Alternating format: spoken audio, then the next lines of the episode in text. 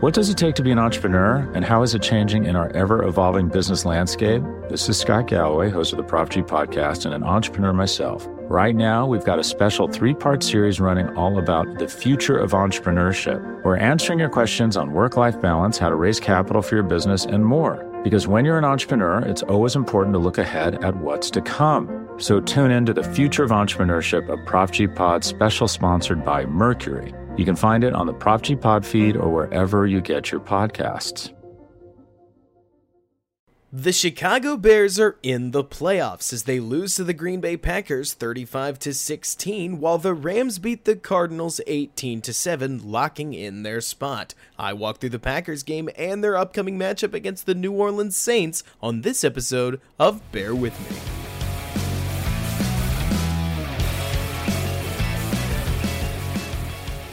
What's going on, everybody, and welcome back to Bear With Me, a Chicago Bears podcast hosted by yours truly, Robert Schmitz, right here on the Windy City Gridiron podcasting channel.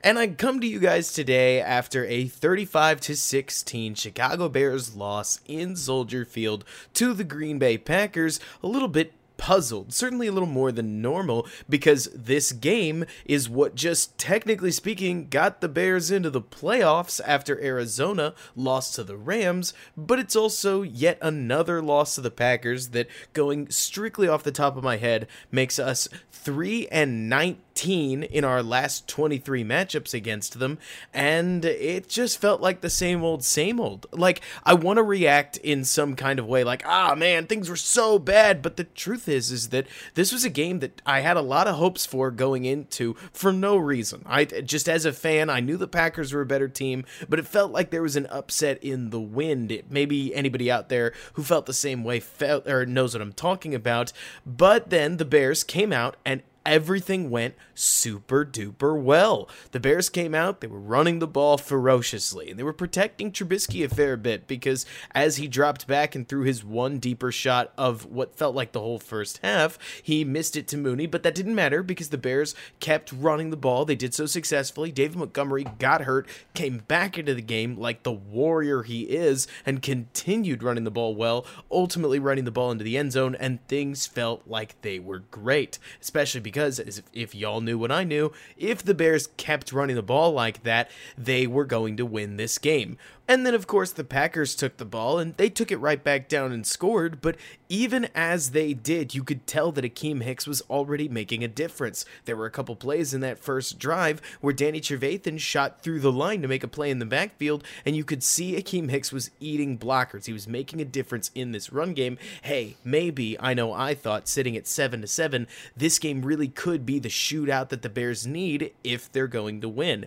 And then when the Bears stalled, I flagged a little in my face faith, but a muffed punt suddenly renewed it as the Bears held the ball down at their opponent's 23. Who cares if they didn't get there on their or by their own offense? They were there and they sputtered out and only got 3 points. At that point, I know I started to flag a little bit, a little get or started to get a little bit bummed out. Maybe you all did too because it suddenly dawned on me that the Bears could fall behind. And considering that the Bears then didn't get a stop in the entire first half when facing Aaron Rodgers and his offense, ultimately, by the way, allowing him to finish with a 147.9 quarterback rating on 19 completions from 24 attempts, 240 yards, four touchdowns, and only one sack, it began a theme that was pretty tough to watch, where the Bears defense, missing a few too many pieces with Kindle Vildor, Duke Shelley, and then Roquan Smith going down in the middle of the game, which was a monstrous blow to our defense. That meant that there were three major holes in coverage coverage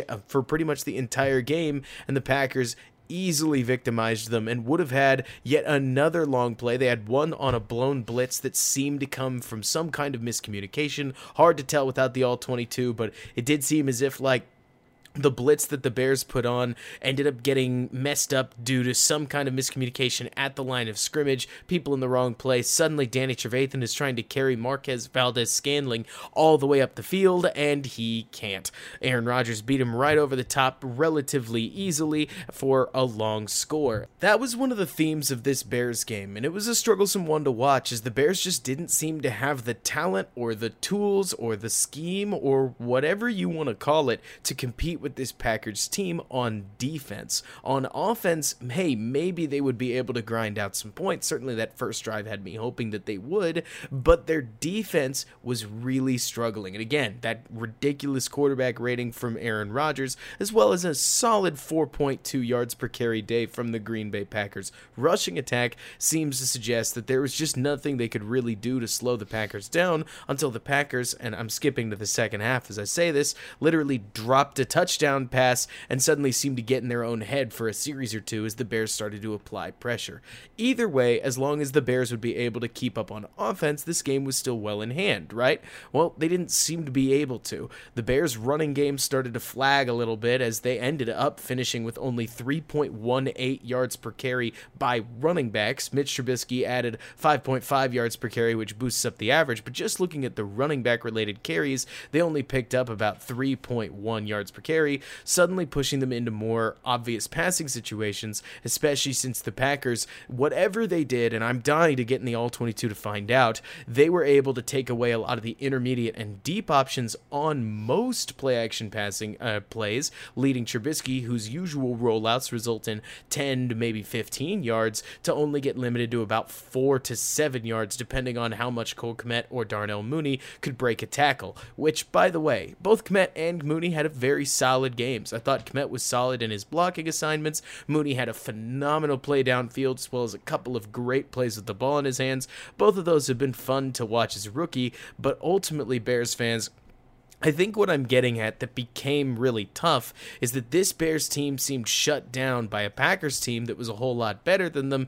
And I've seen this before, and it wasn't really all that much fun to watch. I'm actually a lot more positive about their matchup coming up against the Saints because I think that the Saints team has a lot more vulnerabilities, especially depending on Alvin Kamara's status and an aging Drew Brees that is not Aaron Rodgers. Let's just put it that way. And a defense that is beatable. And if you don't believe me, just ask Nick Nick Foles' 20 to 23 points that he was able to put up earlier in this season. But really, it felt like this was a game, this Bears Packers game, that is, where the offensive schematic issues that I know folks like me talked about a couple weeks ago felt really good about after the Jacksonville game coming into this one came home to roost. The Packers were able to figure out exactly what the Bears wanted to do. Their linebackers smashed Alex Bars and Sam Mustipher. Those were two that I caught specifically. Maybe maybe Cody Whitehair too. All I know is that the Bears line was able to generate some running holes in that very first drive, and suddenly those running holes weren't there anymore in the second, third, and even fourth quarter. And a lot of that was because those Packers linebackers were screeching downhill. And I have no idea whether Matt Nagy was or wasn't calling intermediate routes that I would think he would want to use to try to catch those linebackers crashing down. But whatever happened, the Bears offense suddenly turned into, instead of the running juggernaut that uses play action, action to generate chunk plays through the air and buoys Trubisky, it became honestly what looked just like the 2019 offense, which is not good. And it left me in a real state of questioning, right? Because I remember coming out of 2019 thinking that Mitch Trubisky was holding uh, Matt Nagy back, and that once Matt Nagy got quote unquote his quarterback, things would get better. But then, of course, Nick Foles entered the game, and I could make whatever excuses I want to about offensive line play. I agree with you guys that it didn't work. Like things didn't really get that much better. And who knows, maybe the offensive line is really that big of an issue. Certainly Foles was taking pressure a whole lot. But I agree that then once Mitch came back into the games, and even though he started playing some defenses that weren't all that great, the offense was extremely successful, partially because of a solid and renewed running game, but partially because Mitch looked literally more confident than I've ever seen him playing, throwing with consistent accuracy into both tight windows and wide open plays plays, and it just looked like Nagy had been holding Trubisky back the whole time. That's what it had looked like over the last four weeks, barring the fifth week all the way back, which was Week 12's Packer game, where things didn't look very good. Over the last four, it looked like the Lazor offense was really benefiting Mitch Trubisky. But let's be clear about something. I saw a lot of folks talk about how Ian Rapoport before the game said that Matt Nagy had his hands involved in the play calling or something to that effect, which he did. I listened to it a couple times. He didn't say Matt was calling plays, but he said that he had a lot to do with the play calling and may okay, maybe he did say something about calling plays here or there or that his play calling was making a difference. But it's worth remembering that I talked to Bobby Peters, the offensive analyst that you guys know that I basically get all of my offensive information from, about how play calling works. And play calling, as we think it is, with one guy selecting all the plays, Madden style, doesn't really happen. Play calling is a combined effort by basically the entire offensive staff, often everybody from the offensive coordinator to the offensive line coach to the head coach if they like doing it, and so on and so forth. Like John DeFilippo's involved, and Dave Ragone's involved, and Bill Lazor's involved, and Matt Nagy's involved, and they've been basically drawing up plays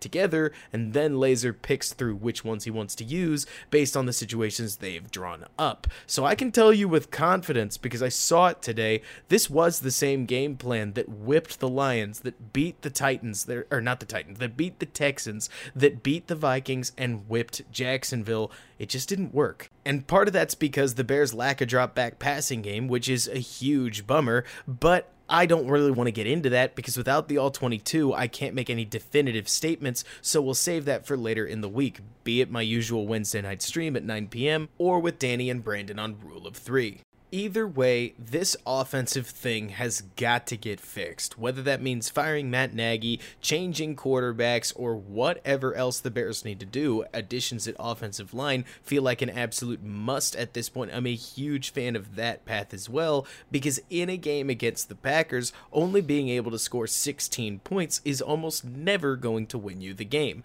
I think that was one of the hardest parts to watch. The Packers had a whole lot of matchup advantages that they could take advantage of because not only are they a very good a very good offense, but the Bears were missing significant pieces. But the Bears offense seemingly had what it needed to keep pace. It had a new philosophy that they were working off of. It had solid line play, or so it seemed. It had a running game that was really working. It had wide receivers and a quarterback that were playing with confidence and swagger, and it all seemed to evaporate under pressure, and it, that's no fun, especially as you get into the playoffs now. But on the other hand, the Bears are in the playoffs. They're in the playoffs now the, for the second time in three years. That's two of three of Nagy's years, which is hilarious because I would agree with any Nagy detractors that I don't know if this was an earned year. Certainly, win or losses against the Lions and others hang in memory, but it was a year where, nevertheless, they added a seventh seed, and the Bears are the seventh seed. And I actually do think that the Bears are a very deserving seventh seed, right? We're that last guy in. We tend to play like it. We've got some playoff capability, especially when Mitch and the offense is on, but when we're off, we seem like the worst team in the playoffs, but we will get there. That's why they play these games on paper. And one thing that I know frustrated me, just like I'm sure it frustrated you, Bears fan, was that this game felt like it was within reach. If just one more play goes our way, if Cole Kmet doesn't fumble as he's apparently sitting down, where I would have sworn his butt was down before that ball came out, but heck, I don't really know. It was very, very close, and I'm surprised the referees called it the way that they did, but hey, that happens sometimes. And Eddie Jackson and Kendall Vildor both missing interception opportunities, as well as Barkevious Mingo to a degree, though that was a very, very, very tough play had he made it. It felt like the Bears just needed, quote unquote, that one more thing to get back in the game. Whether it was Eddie picking off that pass and setting the Bears up in field goal range, at that point I think it was 23 to or 21 to 16, or it was Kindle Vildor picking off the pass after the Bears had uh, had failed on their fourth and one, which let's talk about that in a little bit. That would have again reset the Bears back in scoring position to try to go down and win the game. The Bears just didn't have that one play, and then Rodgers, of course, took the ball once they were up only 21 to 16 and housed it the other way 28 to 16 and suddenly it felt like the Bears really fell in on themselves. Mitch Trubisky had to throw downfield which he really didn't do all game long whether it was uh, as he rolled out or in the drop back passing game. I'm going to be really curious to see what his average depth of target was after a game like today and uh, and then as soon as he started throwing downfield outside of the play action Mooney pass, he throws an interception. It doesn't look great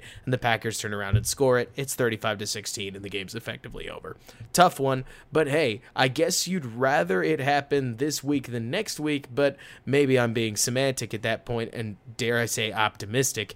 I don't like losing to the Packers just as much as anybody else doesn't like losing to the Packers, but at this point they're a very good team. This is what they've done to us. It's what they may continue to do to us until we improve a little bit. But how can we go about improving a little bit? We'll talk about that on the other end of the break. For now, we'll let our sponsors get a word in, and I will talk to you guys in just a second. What does it take to be an entrepreneur, and how is it changing in our ever evolving business landscape? This is Scott Galloway, host of the Prop G podcast, and an entrepreneur myself. Right now, we've got a special three part series running all about the future of entrepreneurship. We're answering your questions on work life balance, how to raise capital for your business, and more. Because when you're an entrepreneur, it's always important to look ahead at what's to come. So tune in to the Future of Entrepreneurship, a Prop G Pod special sponsored by Mercury. You can find it on the Prop G Pod feed or wherever you get your podcasts.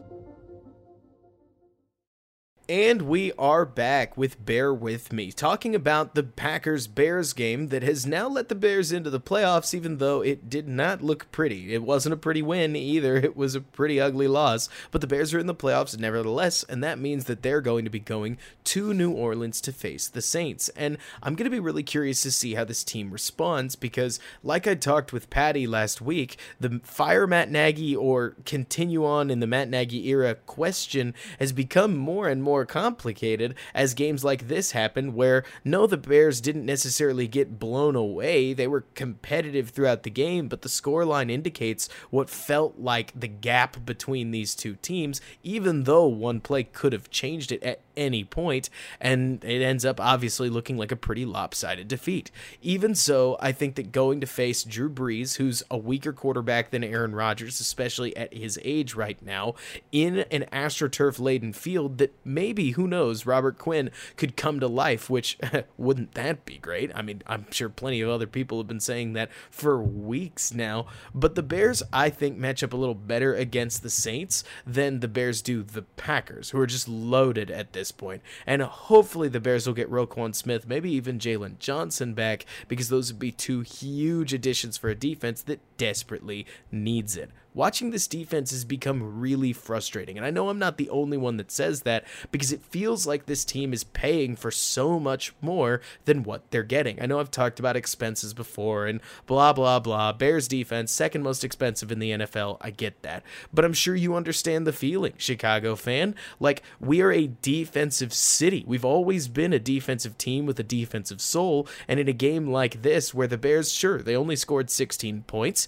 three of those came off of a punt muff. Three of them came off of a huge play to Darnell Mooney that was awesome all around. Schemed a, or schemed a block for Mitch Trubisky, Mitch rolling out, Mitch making the throw, Mooney making the catch. All of it was great. And then one more field goal off of a grinded out drive Outside of that, this offense didn't get much going. In fact, it never felt like it really attacked the interior of the field or the intermediate route set that I would have anticipated. Again, punishing the linebackers like I talked about earlier. Felt like an offense that was content to take five yards and call it at that but that might work a little better against the Saints, who I don't I don't know much about them. I'll be honest, but the Packers know Mitch so well at this point that part of me thinks that there is an attitude of he's the guy down the street and we know how to beat him. Whereas with the Saints, they'll have to draw up a scouting report. That scouting report should include the last bunch of games that Mitch has had, in many of which he's played pretty well, and hopefully Mitch will shine under the bright lights. And yes, I mean that.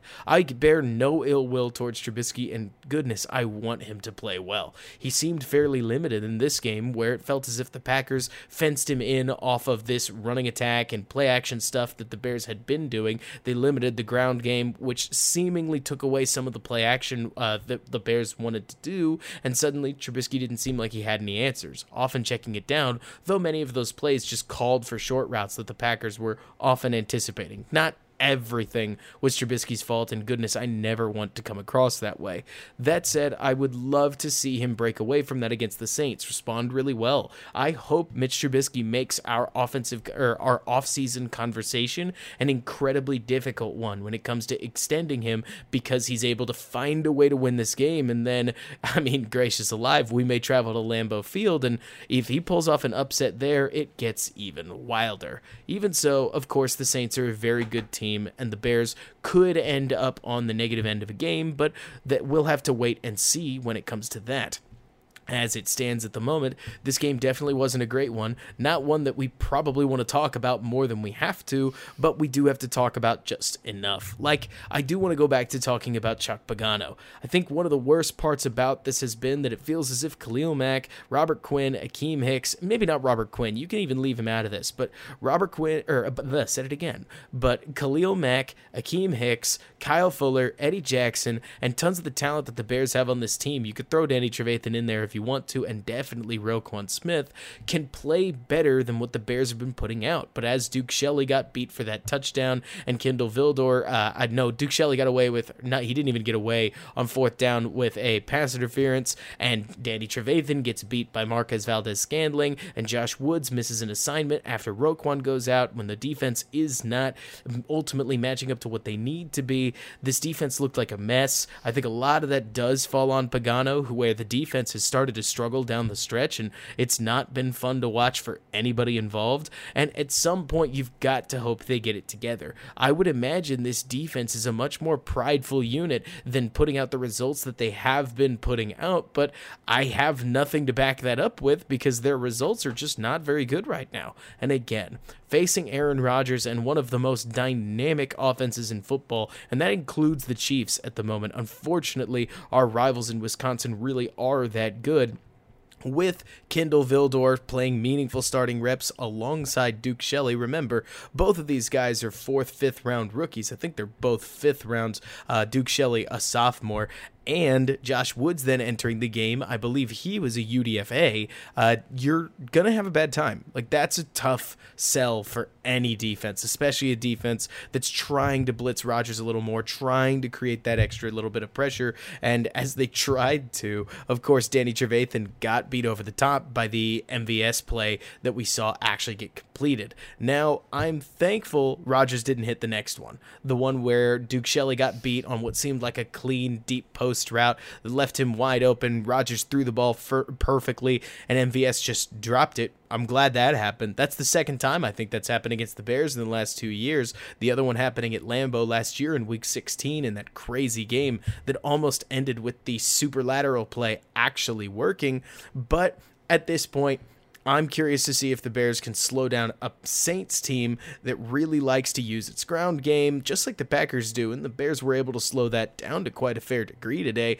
And that maybe they'll be able to find some way to, once again, like they did earlier in the season, slow down the Saints and maybe the offense can grind something out. Honestly, just changing the team we're facing, getting away from facing the Packers and facing anybody else, has me feeling better about our matchup than do the rivals, which is exactly why this game was rough. It felt like it started perfectly, it felt like things got weird, and the play that I really want to complain about, because there is one, and if you've listened this far in the podcast, you probably know what I'm talking about. It felt as if the Bears did things that were pretty ho hum, and I have no idea what was and wasn't influenced by Nagy, Mitch Lazor, or whatever else, including David Montgomery's injury, but the Bears weren't running the ball well, which meant that they were generally taking whatever whatever yardage they could. With if it, if it was a six yard gain, that was a good one. If it was a two yard gain, okay, we'll move on. And they kept ending up in these fourth and ones, right?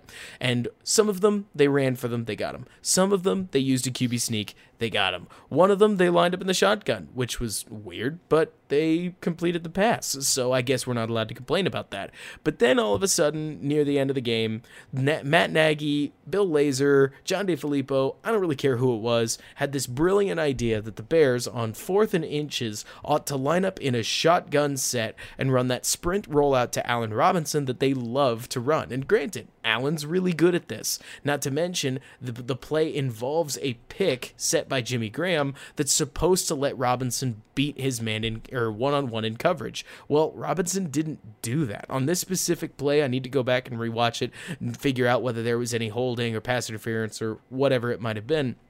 Robinson couldn't create any separation. Mitch had absolutely nowhere to throw the ball, and the Bears failed on this fourth and inches play. But what drove me nuts, and you guys know how I am about criticizing play calling, I find it a very weird exercise because it's extremely easy to say, well, why didn't we just sneak it? You, don't know if you would have gotten it. But what drove me nuts is that we lined up in the shotgun at all. If you want to run that play, just run it from under center because at that point, I have to think that sitting on the opponent's 20 with time ticking away in this game, the thought is obvious. They're probably going to sneak it again. So if you, at the very least, snap that ball from under center, you can catch the opposing defense defensive line diving in like it's going to be a QB sneak. Maybe you could even catch the or the opposing cornerbacks biting in on the run a little bit, though I don't know how they would help on a QB sneak that plays so fast. But so the point is, once you once you get back into the shotgun, you've made it pretty clear that you're probably not going to run it because if you're going to run it, you probably would have QB sneaked it. And if you weren't, or uh, so now you're going to pass it. Well, what are the Bears' short yardage pass setups? Well, this one probably looks like the one that they used to Robinson. And of course, they covered it perfectly. I think that there's a lot there. Like, I think that that specific play call was really terrible, primarily because of the formation choice that I think tipped their hand on what they wanted to do. And that's exactly the kind of stuff that I would have expected Matt Nagy to learn from over the last three weeks, as the Bears have pretty much just used used and abused condensed sets to guard the Bears play calling from looking and appearing obvious. But here in this key, key fourth and inches, they did not do that. And instead, I think the Bears' play formation kind of gave away that, yes, this play choice, I will say, like the one bright side, is that they did pick a play that Trubisky and Robinson are extremely comfortable with. So, no, this isn't like a goal line handoff to Cole Kmet, for instance. But that said, I think the formation gave away what the Bears wanted to do. The Packers' corners covered it beautifully. I don't think Robinson gets that fouled up, like on a route, without the Packers having some semblance of an idea of what the Bears wanted to do. So I think the formation choice betrayed them. And sure, in theory, this would send you back to the drawing board, and this can happen to everybody because not everybody com- converts all their fourth downs. I get it. I get it. You can't be five for five easily, and often these things are going to go wrong. But it feels like a choice that could have very easily been avoided to me, and it's the kind of thing that would drive me nuts if I was a Bears fan or a Bears player, because seriously, it felt as if there were a much there were much simpler options that maybe they wouldn't have gotten the down, but they at least would have made the defense or kept them on their toes, made them defend every blade of grass. Instead, that shotgun set to me said, we're probably going to try to get the ball to Robinson, and if not, not, somebody's going to get it on the outside of the field. So, you know, expect a pass. And the Packers were able to adjust accordingly and stop the Bears. And from there, at 16 to 21, the game effectively ended. Yes, I get it. The defense had their stand. They didn't make it. Kindle Vildor didn't catch an interception, but we've already talked about that. Offensively speaking, the game got out of hand from there, and you can't help but go back and look at that play in particular outside of that play, this game is actually one that the more that I think about it, the more excited I get to watch it on tape again, just so that I can try to understand if the Bears grew in any particular areas. I'm dying to know how Mustipher and Bars played. It looked like the linemen and linebackers the Packers had were bearing down on them, pun intended, and really pushing them hard. But I don't know, so I'm going to have to look and try to figure out if these issues are, are going to show up again against a powerful, powerful, powerful Saints front or not. Because if the Bears can run the ball against the Saints, I think they've got a, a, much much better shot than they or than if they can't. Let's just put it that way. I also want to know if there's anything that the Bears can fix on defense. Like, is it just schematic issues? Losing Roquan Smith was undoubtedly huge. He's our green dot defender, so a big, big deal as far as team captains go. Like, probably probably the Bears' most important defender at this point in in a defense that loves zone coverage as much as they do, and he's our best zone defender. But even so, part of me or I don't know his status for next week. I have I don't even know what injury it was. I didn't catch it. So I want I hope he's back for next week, and I'm dying to know if he is, even if he is, and even if he isn't, what went wrong for the Bears, and can they fix it going forward? It'll be curious to see. The Bears are in the playoffs, so uh, strange to be sure, but they're in, and we take that. At least I take that because it means one more week of Bears football. Bears football is fun. We wait seven months for this, so we get to get that extra week. It's fun to say that the Bears are playing January football, and whether it's Matt Nagy next year, or a different coach, or a different GM, or a different quarterback, or whatever changes are coming, hopefully they're able to continue. And five years down the road, we can say the Bears have made the playoffs in, I don't know, let's say five of the last seven years. That's ideal, even if you get a gimmicky playoff appearance here and there. Everybody's gone one and done occasionally. And while I completely agree with most fans that'll say this doesn't mean anything, uh, it depends on what you mean. Sure, I agree that Super Bowl championships are all that matters, but at the same time, sports is for entertainment, it's for fun, it's for community, and getting that extra 18th week is a great time for a Bears fan. I get to see more Navy and Orange play football, and hopefully, hopefully, after four straight weeks of really good play, and then a game here that was much quakier, we can get a little bit of an answer on Mitch Trubisky and maybe more data on Matt Nagy because I am extremely curious as to whether they're going to try to evolve things off of this offense or whether they're just going to trot the same game plan out against New Orleans and hope that just maybe this time, if we cross our fingers hard enough, it'll work that's about all I have for you guys today. So if you enjoyed the show, please let me know in the Windy City comments section or any review on whatever platform that you're listening on. We would greatly appreciate here at Windy City Gridiron a five star review. That helps us promote our podcast channel to as many Bears fans all across the world as possible. And seriously, you guys have no idea just how many different countries we can get listens from, which is really rad because when you see that Bears fans from the Middle East and and Ireland and Scotland and the UK and Europe and Asia and all over the world are listening and talking about this team, it brings a whole lot of perspective to just how cool the Chicago Bears are, or at least to my nerdy perspective, it totally does. If you like what I have to say, feel free to follow me over on Twitter at Robert K. Schmitz. That's R O B E R T K S C H M I T Z. If you want to listen to a more analytical breakdown of what happened in the game from an X's and O's perspective, you can find my work at Run Pass Opinion, where I'll be live streaming that exact breakdown this Wednesday night at 9 p.m. And until next time, Bears fans, bear down, and thanks so much for bearing with me.